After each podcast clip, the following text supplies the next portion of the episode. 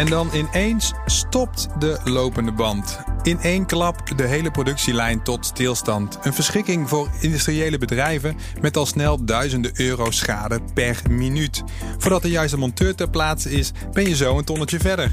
Het is dan ook niet gek dat steeds meer bedrijven hun operationele technologie, hun OT, koppelen aan hun informatietechnologie, IT. Zo kan er op afstand direct worden ingegrepen. Maar meer toegangspunten betekent ook meer mogelijke zwakheden in het systeem. Zijn bedrijven zich daar voldoende van bewust? Was vroeger niet gewoon alles beter? Of is een veilige integratie tussen OT en IT toch mogelijk? Mijn naam is Bram van Dijk, ik ben techjournalist en in de podcast De Cyberstelling kijken we naar de belangrijkste thema's binnen cybersecurity. Bedreigingen waarover elk bedrijf nadenkt of in ieder geval zou moeten nadenken. Met deze aflevering de stelling een veilige integratie tussen OT en IT is vrijwel onmogelijk. Dat bespreek ik met twee slimme koppen in de wereld van de cybersecurity. En dan met name in de OT-sector. Peter van der Voort van Orange Cyber Defense is hier. Hallo Peter. Hallo. En aan de lijn Xander van der Voort, onafhankelijk OT Cybersecurity Consultant. Hallo Xander. Hallo Bram. Hallo. Ja, hetzelfde vakgebied, hetzelfde achternaam, maar geen familie toch Xander? Nee, we zijn uh, geen familie. Misschien heel ver ergens nog, maar uh, verder, verder niet. Gewoon toevallig twee mannen, zelfde achternaam, zelfde sector. Dat moet gewoon, dat moet gewoon kunnen, toch beter? Absoluut, dat gaat helemaal goed komen.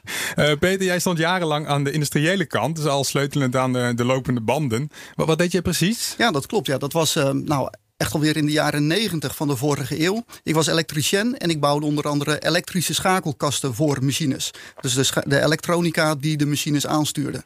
En ik zorgde ervoor dat die schakelkasten dan op de machine werden gemonteerd. En dat alle bekabeling werd, uh, werd aangelegd, zodat die machine kon draaien. En nu dus jaren later sta je in één keer aan de, aan de beveiligingskant, aan de security kant. Is het, is het een totaal andere wereld dan toen jij uh, stopte in die wereld? Ja, goed als je kijkt naar de huidige stand van het internet, dat was toen natuurlijk helemaal nog niet. Hè. Er waren geen netwerken. Het internet was echt opkomend. Dus wat je nu ziet, is dat de industriële netwerken gekoppeld gaan worden aan iets wat er toen nog niet was. Dus in dat opzicht is het echt een eh, wereld van verschil. En de apparaten die aan die lopende band zitten, zijn dat hele andere apparaten dan toen? Nee, dat is dan wel bijzonder. Want je moet je voorstellen, die machines die worden vaak gebouwd om heel lang te blijven draaien. En dat betekent dus ook dat we gewoon nog apparatuur nu tegenkomen die 20 of gerust 30 jaar oud is. Als het eenmaal werkt, dan werkt het. Als we er met z'n allen niet aankomen, dan gaat het meest goed. Ja, ja precies. Ja, ja, maar dat niet aankomen is natuurlijk ja, een, andere, een ander gedeelte geworden. Dat is natuurlijk, we vinden het steeds moeilijker om ergens niet aan te komen. Dat klopt toch, of niet? Ja, dat klopt. Maar dat is natuurlijk ook een beetje inherent aan de vooruitgang. We zoeken toch steeds naar mogelijkheden van verbetering. Ja, en dan moet je ergens aankomen. Er is geen andere keus. Ja, ja. Xander, jij werkt uh, met name voor bedrijven die al decennia bestaan. Wordt er daar wel eens terugverlangd naar uh, ja, die goede oude tijd, dat alles gewoon nog lekker op een eilandje draaide? Um, nou, e-, eigenlijk niet zo.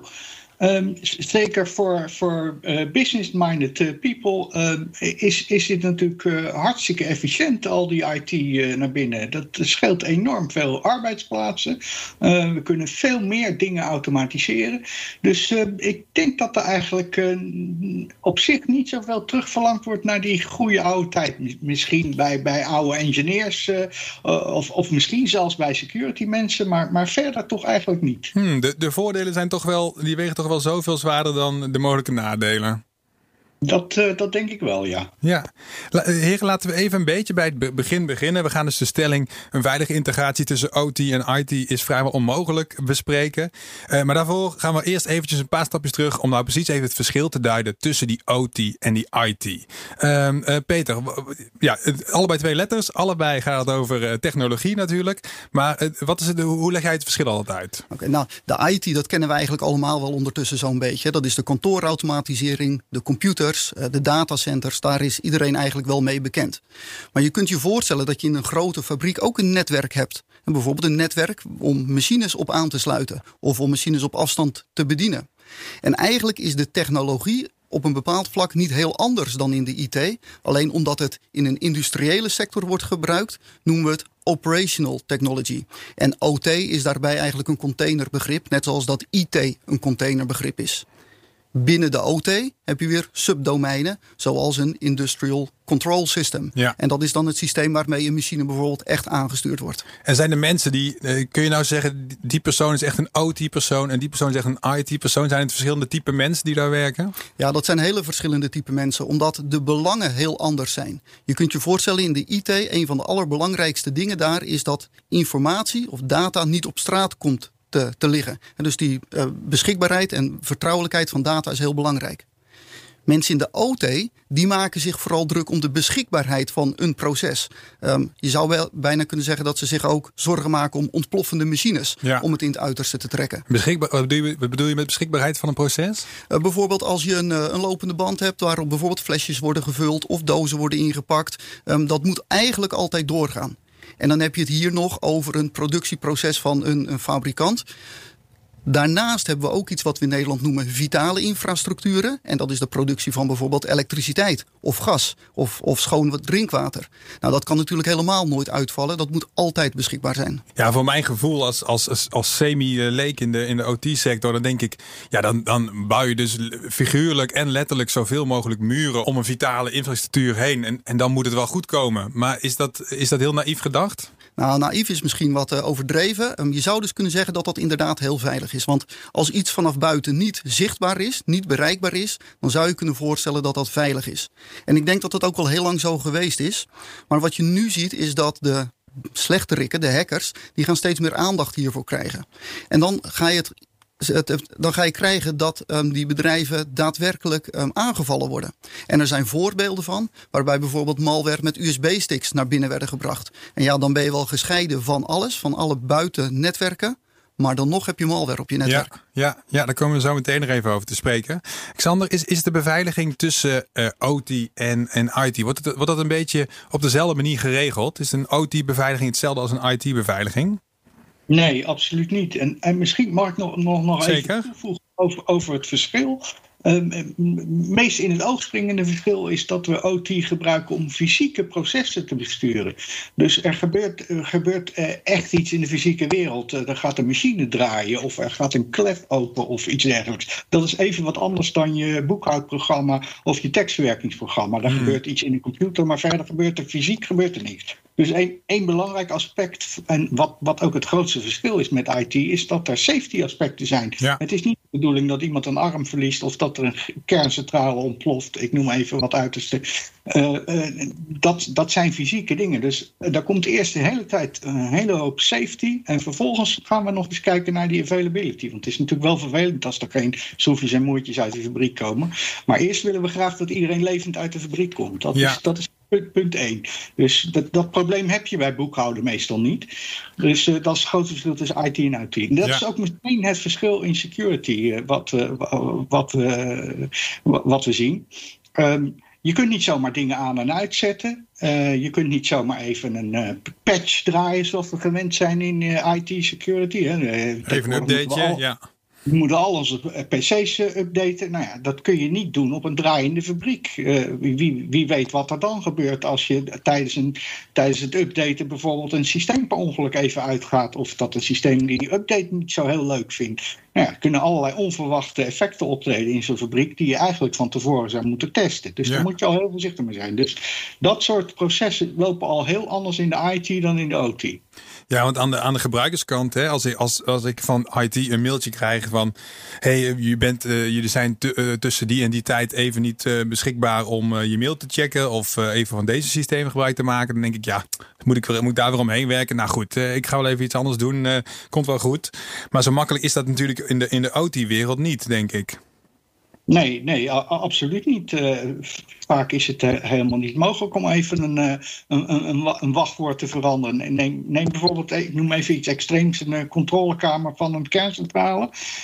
nou, je kunt je voorstellen dat je onder alle omstandigheden die kerncentrale moet kunnen bedienen.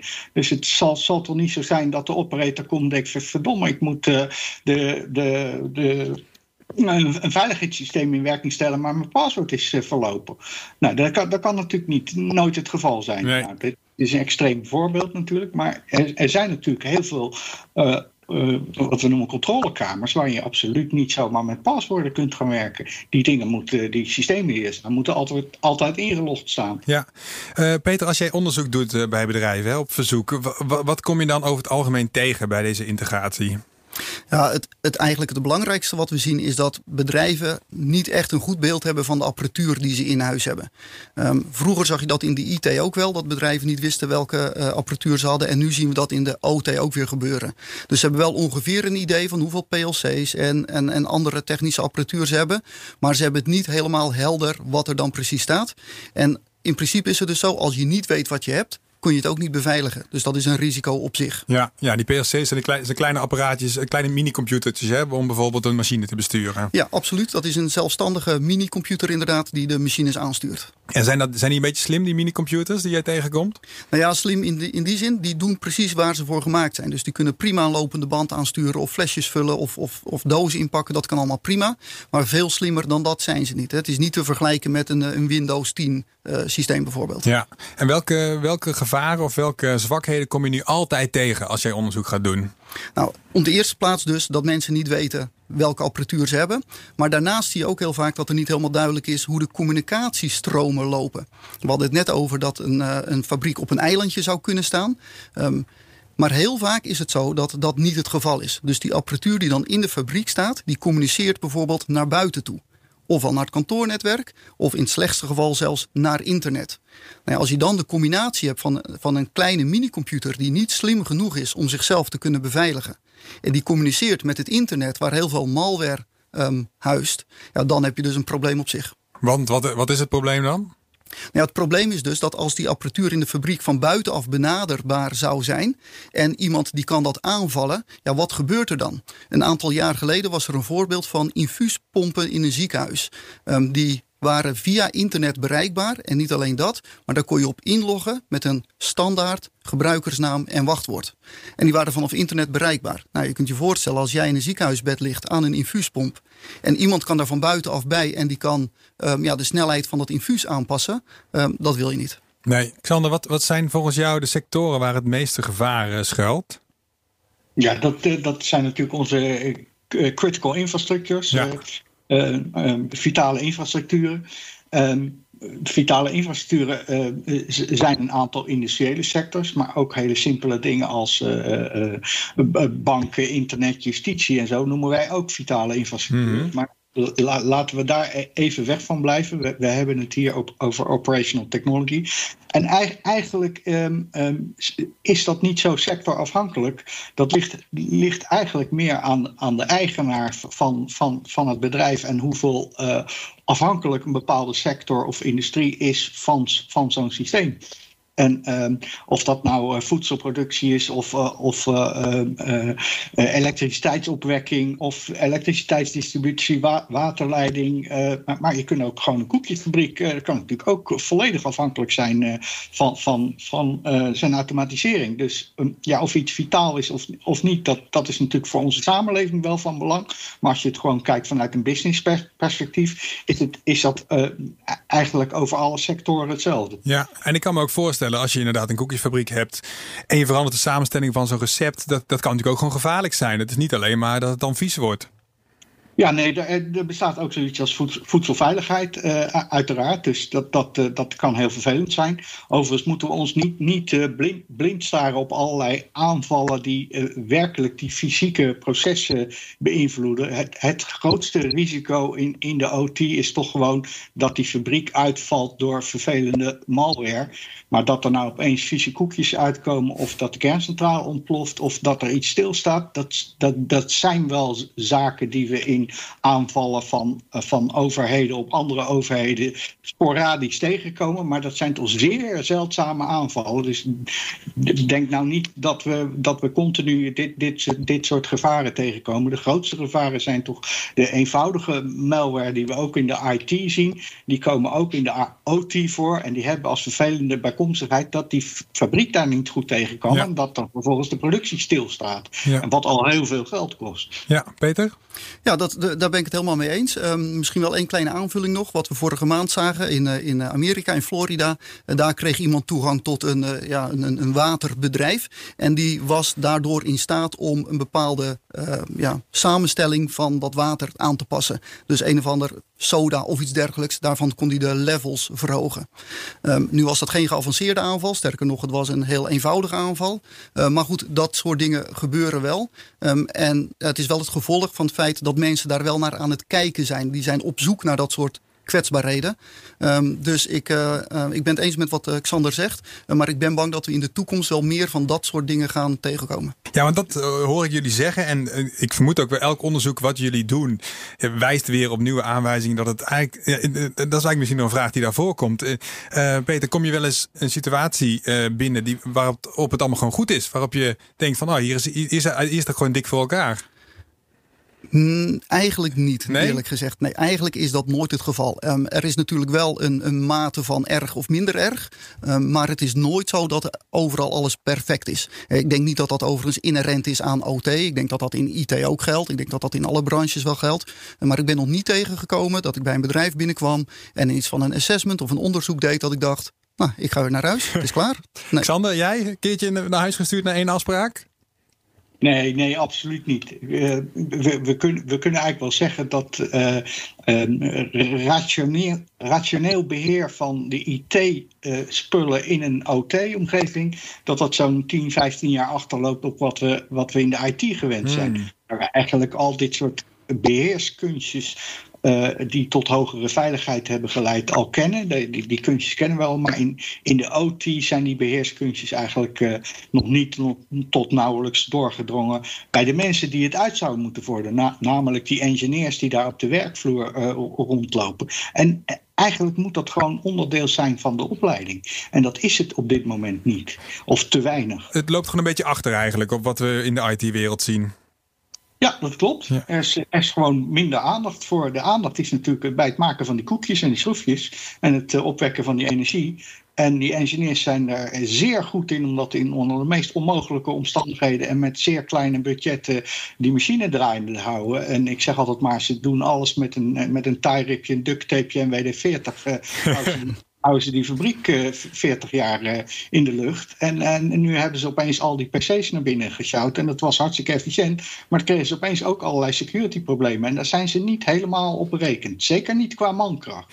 En Peter, is het dan. Ja, het is best verontrustend als je het zo hoort. En als, jullie, als, je, als ik hoor hoe, hoe makkelijk jullie binnenkomen, even tussen haakjes.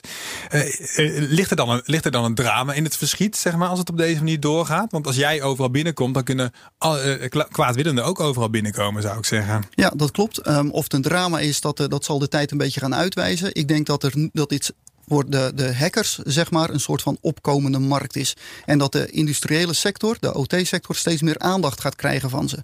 Dat betekent ook dat er veel meer kwetsbaarheden um, voor het licht, in het licht gaan komen.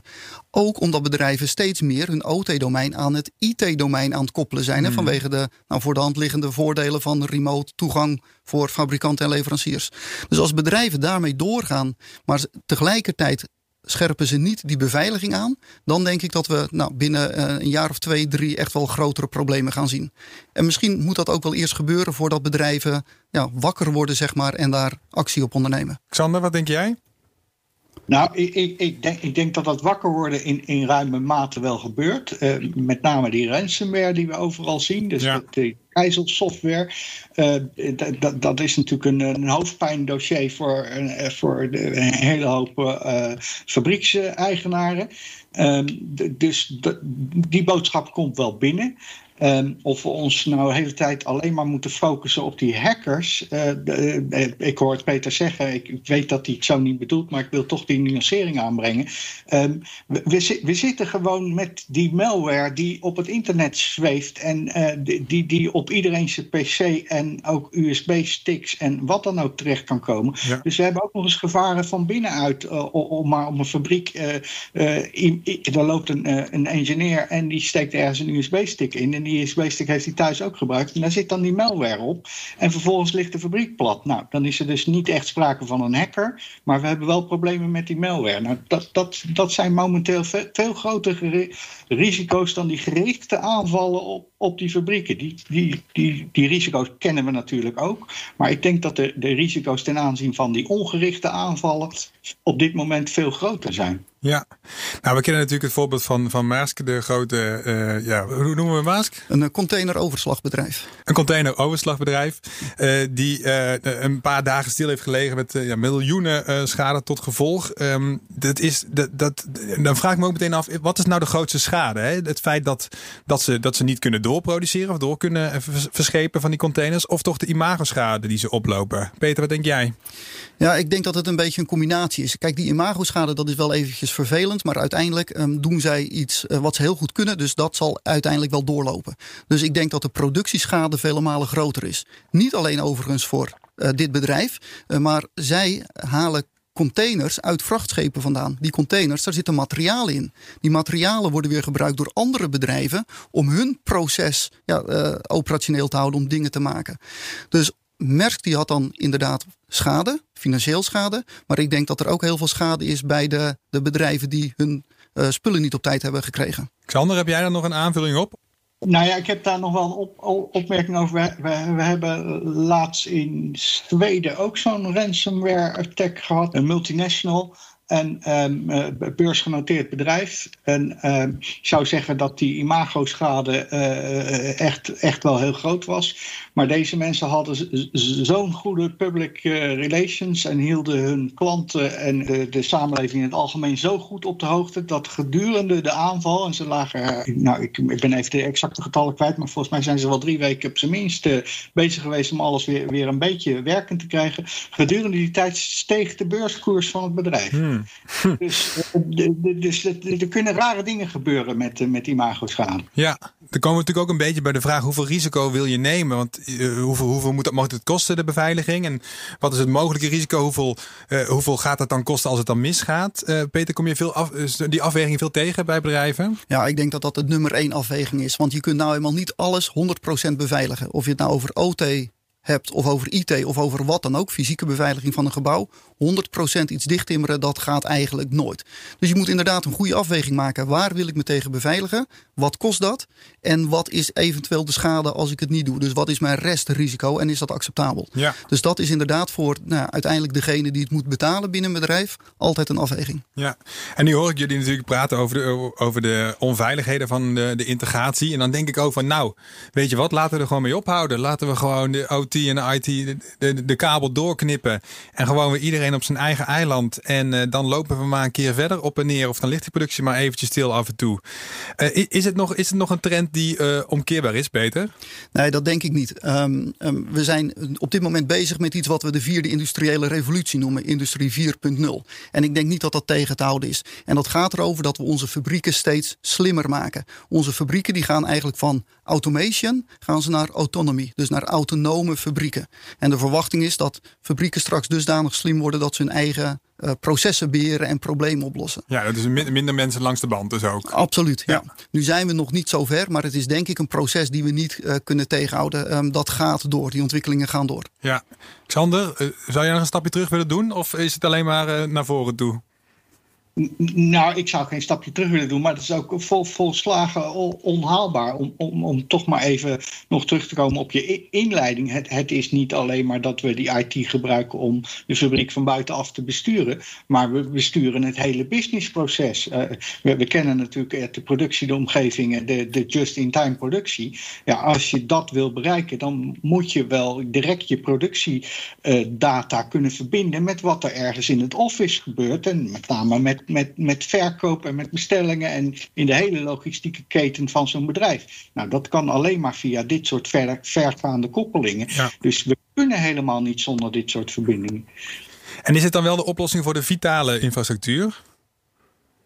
Ja, nee, dat, dat blijft natuurlijk een, een risicoafweging. Maar zelfs daar is een, een vo volledig wat ze dan noemen air-gapped systeem. Hè. Dus er, er zit eigenlijk geen verbinding tussen IT en OT. Ja, een grote luchtbrug tussen, tussen IT en OT, inderdaad dat is een totale fictie, die, die, die, die, uh, die air gap. Om maar te noemen, bijvoorbeeld die, die, die, die laptops van die mensen die die fabriek aan het bouwen zijn, of die USB-sticks die daar uh, door engineers naar binnen gebracht worden, die zorgen al dat die air gap niet, uh, ja, eigenlijk niet bestaat.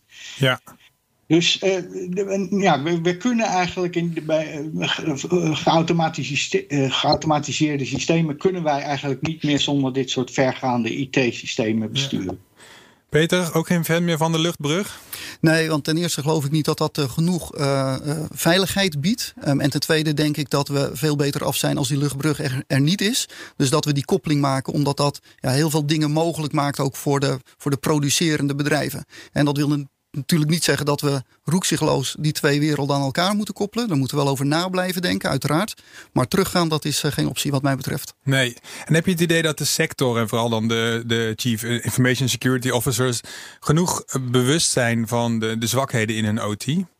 Ja, ik denk wel dat ze bewust zijn daarvan. Um, maar, maar, ik denk... maar krijgen ze er ook genoeg geld voor om, om er naar te handelen? Nou ja, dat is dan inderdaad de volgende uh, vraag. Um, ik denk dat het daar wel een beetje aan schort. Dus ze weten dat er iets moet gebeuren. Ze weten dat ze kwetsbaar zijn. Maar goed, vervolgens moet er een actie op worden ondernomen. En ik denk dat dat, dat, dat er nog niet is. Nee, nee. Xander, denk jij dat het. Uh, is het nog een ondergeschoven kindje? Of uh, is dat, zijn we dat al, al een tijdje voorbij?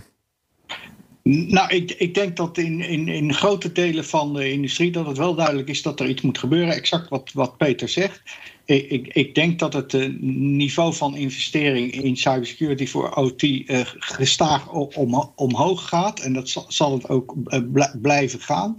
Uh, maar er is niks, niks zo mooi als een incident natuurlijk om duidelijk te maken wat, wat, er, uh, wat er niet goed gaat. En het pro probleem van die security officers, dat zijn ook vaak IT-mensen. Hmm. En die weten dat ze ergens in hun achterhoofd wel een probleem hebben, maar ze hebben eigenlijk het technische overzicht of de kennis en kunde niet helemaal om exact te zien wat er in die OT-wereld uh, van hun eigen bedrijf nou speelt. En ze moeten eigenlijk die connectie tussen IT en OT gaan leggen. Uh, op het gebied van security. En dat, dat is vaak uh, zo'n groot cultuurverschil dat, dat zelfs de boel daar al stagneert. En dan hebben we nog geen, geen enkele security maatregel genomen. Spreken een andere taal die mensen af en toe? Uh, ja, men spreken elkaar staan niet eigenlijk. Dat is, dat is een goede observatie, ja. Grappig, ja. Ja, ja, grappig. Eigenlijk helemaal niet grappig natuurlijk. Wat is nou, Peter, wat zijn, wat zijn nou dingen die een bedrijf morgen zou kunnen gaan doen. Als ze dit nu gehoord hebben en ze denken, ik, moet, ik wil nu even actie ondernemen, ik wil een paar slagen uh, slaan. Wat kunnen ze zelf al in eerste instantie nu al doen? Oké, okay, nou het zijn een aantal dingen en ik, ik heb ze net ook al een beetje genoemd. Zorg om te beginnen dat je weet welke apparatuur je hebt draaien. Dus maak een inventarisatie van je OT-assets, dat je weet wat er staat. Ja. Kijk vervolgens ook naar hoe die communicatie uh, stromen lopen, zodat je weet of er iets vanuit je OT-omgeving direct met de buitenwereld communiceert en of dat toegestaan is. En de volgende, en dat is een beetje in lijn met wat ik Sander ook al een, tijdje of een paar keer heb horen zeggen.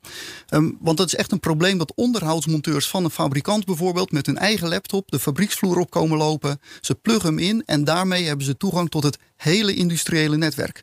Um, als daar malware op die laptop zit, dan heb je een probleem.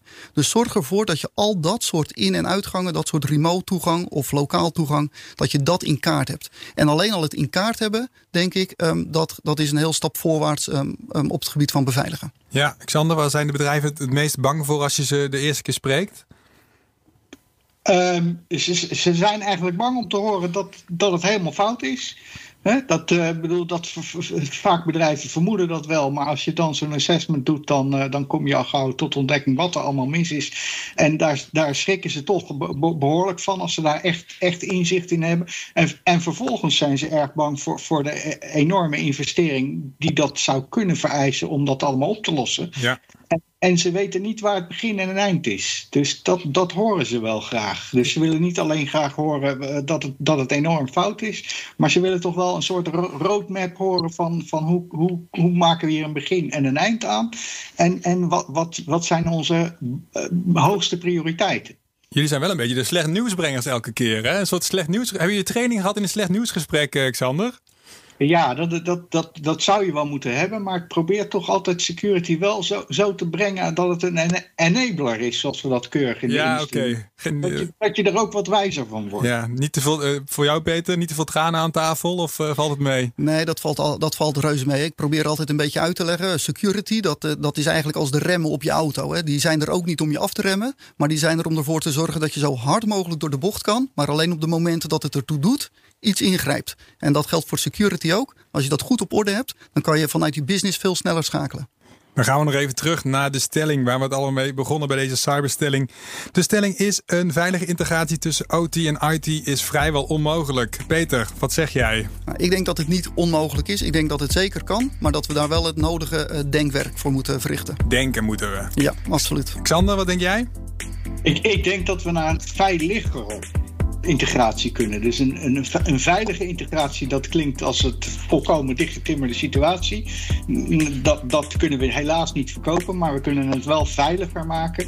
En ik zeg er ook altijd bij, en dat, dat, dat weet een goede ondernemer ook: eh, eh, business doen is risico nemen. Maar weet je, weet je dan wel bewust van welke risico's je neemt en of je die aanvaardbaar acht. En, en welke maatregelen je moet nemen om die onaanvaardbare risico's uh, daar wat aan te doen. En hiermee nemen wij stelling. Doe dat vooral zelf ook, beste luisteraar. Reageer op de stelling op Twitter via de hashtag Cyberstelling of via een review in de podcast-app van Apple. Dan kan je ons meteen een mooi aantal sterren geven. Dit is de Cyberstelling, een podcast van Orange Cyber Defense. Dank aan mijn gasten Peter van der Voort en Xander van der Voort. Nog steeds geen familie. Ik ben Bram van Dijk. Tot de volgende Cyberstelling.